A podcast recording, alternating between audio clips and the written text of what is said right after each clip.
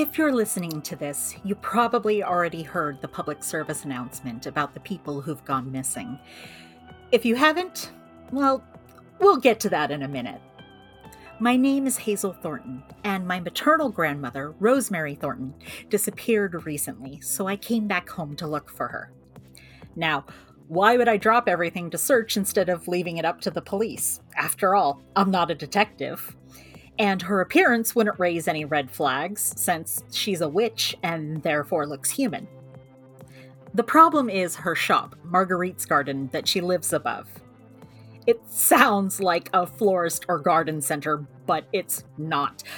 By all outward appearances, the place looks like an apothecary. That way, people are less suspicious of strange herbs and stranger patients. Hang a couple of peace flag banners and replace your lawn with a garden, and neighbors will expect the inhabitants to be eccentric.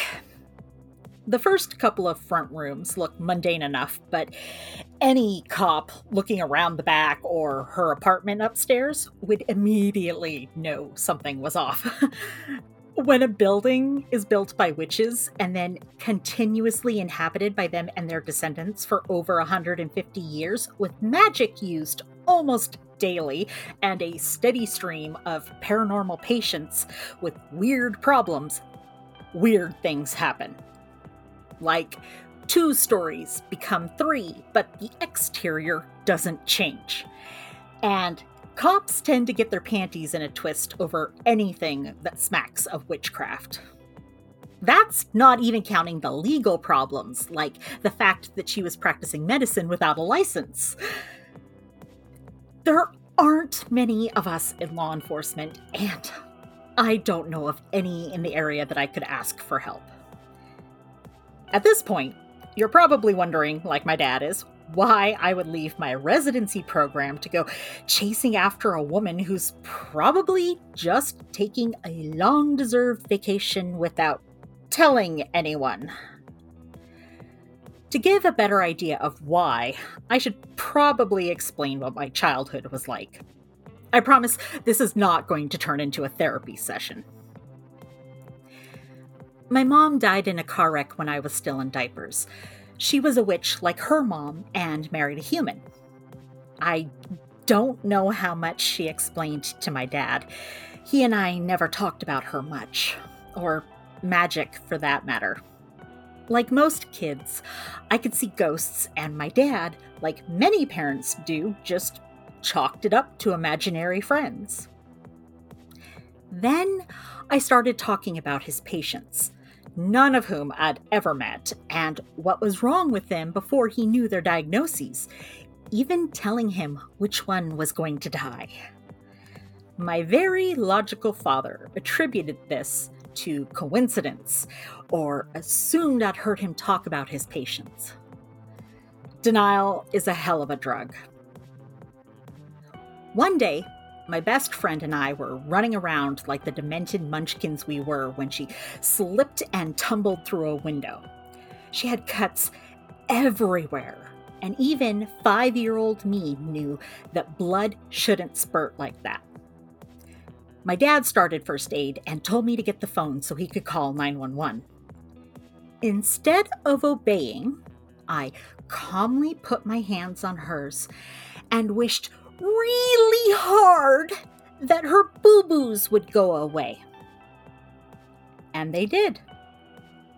My dad stopped yelling at me for not listening to him, and he went really quiet. I don't remember much after that because I was so tired. I fell asleep in the car as he took her to go get checked out. After all, magic can't replace lost blood. Next thing I know, I was waking up at Nana's, and my dad told me I was spending the rest of the weekend with her. From that point on, I was at the garden nearly every day. After school, I'd come here until dad picked me up when he got off of work. I would play with pixies in the garden. When kids came in, we'd go outside and draw magic circles in chalk. I would do my homework at the work table where Nana made potions.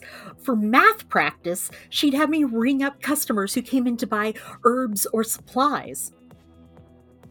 I'd curl up with spell books next to the fireplace in the sitting room where clients would wait if they had an appointment. She started having me sit in on those appointments. I learned how to treat werewolves for fleas, create illusion amulets, you know, the basics. On summer breaks, I'd help her redo the spells that keep humans from noticing anything out of the ordinary.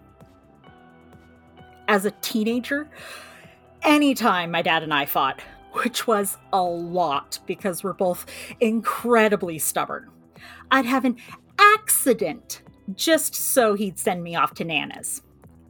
Burning the kitchen table, turning his hair pink, bringing home a hellhound puppy, the usual adolescent rebellion. I didn't have to worry too much about keeping my room here clean, although the house would sometimes decide that I didn't need to be sneaking out at night. It's a little awkward to have to bail on plans with friends because your house grounded you.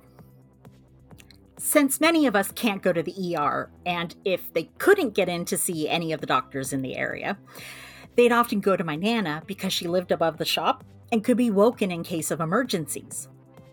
True emergencies, though. Otherwise, someone with just a sore throat risked a mild hex for waking her at 3 in the morning.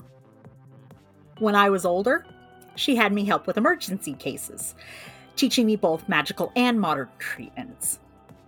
She even taught me how to tie sutures long before I ever went to college. Screaming kids flying around, snarling werewolves, a writhing mass of tentacles in the waiting area. These walls have seen it all. Gods, I missed this place. To me, the smell of home is dozens of different herbs, candles, and antiseptic with a hint of werewolf and blood. It's not the same without Nana, but I can't close the shop to focus on searching because people still need it open. That's not what she would want finding my grandmother and taking care of my family's legacies more important than getting my medical license. So I called up a friend in town and asked if he wanted to ruin a perfectly good friendship by working together to run the shop and look for her. Hey, what's up with this pneumatic tube? It looks all steampunk. Julia! I'm recording! Speak of the devil, or rather half orc. No idea. Nana gave me a different answer every time I asked. There's a lot of mail piling up in it. What do you want me to do with it? See, like I said, weirdnesses that can't be explained to outsiders. Uh, just add it to the pile. Thanks, Cupcake. Don't call me that. Then don't interrupt when I'm recording. That is Vincent, don't call me Cupcake, Julia, who's helping me search the place for clues. Nothing much has turned up yet since we're still getting organized in between seeing emergency patients at all hours. I'm sure that I'll find such middle of the night calls less novel over time and just annoying. But for now, I'm enjoying running things even though the trust people have in me and my position is terrifying. You'll just let me stitch you up. I can treat people without having to have someone else sign off on it first. What is this, the Wild West? Why would I use stitches when I could just use magic instead? Well, what if I wore myself out using magic on simple cases and had nothing left in the tank for someone with a serious case of demonic possession. If someone can go to a regular human clinic, they're strongly encouraged to in order to ease the pressure on resources for our kind. anyone who can pass for human can get a prescription refill anywhere. But not everyone can lift a curse or treat a werewolf who's allergic to himself. Speaking of allergies, it's funny the things you only notice after being away for a while. For example, all sorts of people come through here, but no one's allergies seem to bother them, no matter what or who they're allergic to. Since the place is an old Victorian house, there's no central air, let alone HEPA filters. You know, I never even thought about any of these things before studying in a standard clinical setting.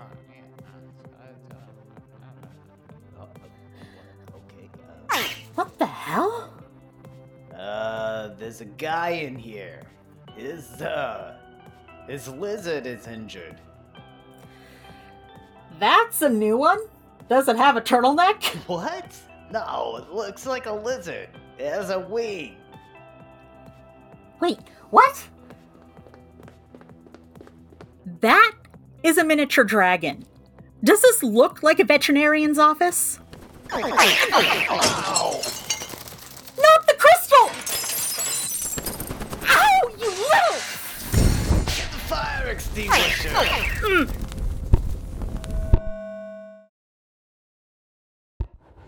Damn lizard better not have broken this thing. Pardon the interruption. I had a walk in bring me a juvenile miniature dragon they hit with their car. Before I could even explain that I'm not a vet, the dragon regained consciousness and proceeded to wreak havoc in my office. Julia and I managed to corral the hostile patient using a blanket technique sometimes used on werewolf toddlers. Upon examination, I discovered contusions and lacerations, not all of which were sustained during the MVA. Hey, you deserved that one. Anyway, one skin graft for a torn wing membrane later, and I'm stuck with this non flying menace until it recovers enough to be released into the wild. Do not give me that look. You're on thin ice here, buddy. I had originally planned on providing profiles of the missing, but I have a pile of paperwork in like three different languages to sort through, bags to unpack, and all of that's going to take longer thanks to one bitey boy with a taste for lady fingers. I'll let you know when I find anything. Until then, stay safe, boys and ghouls. What?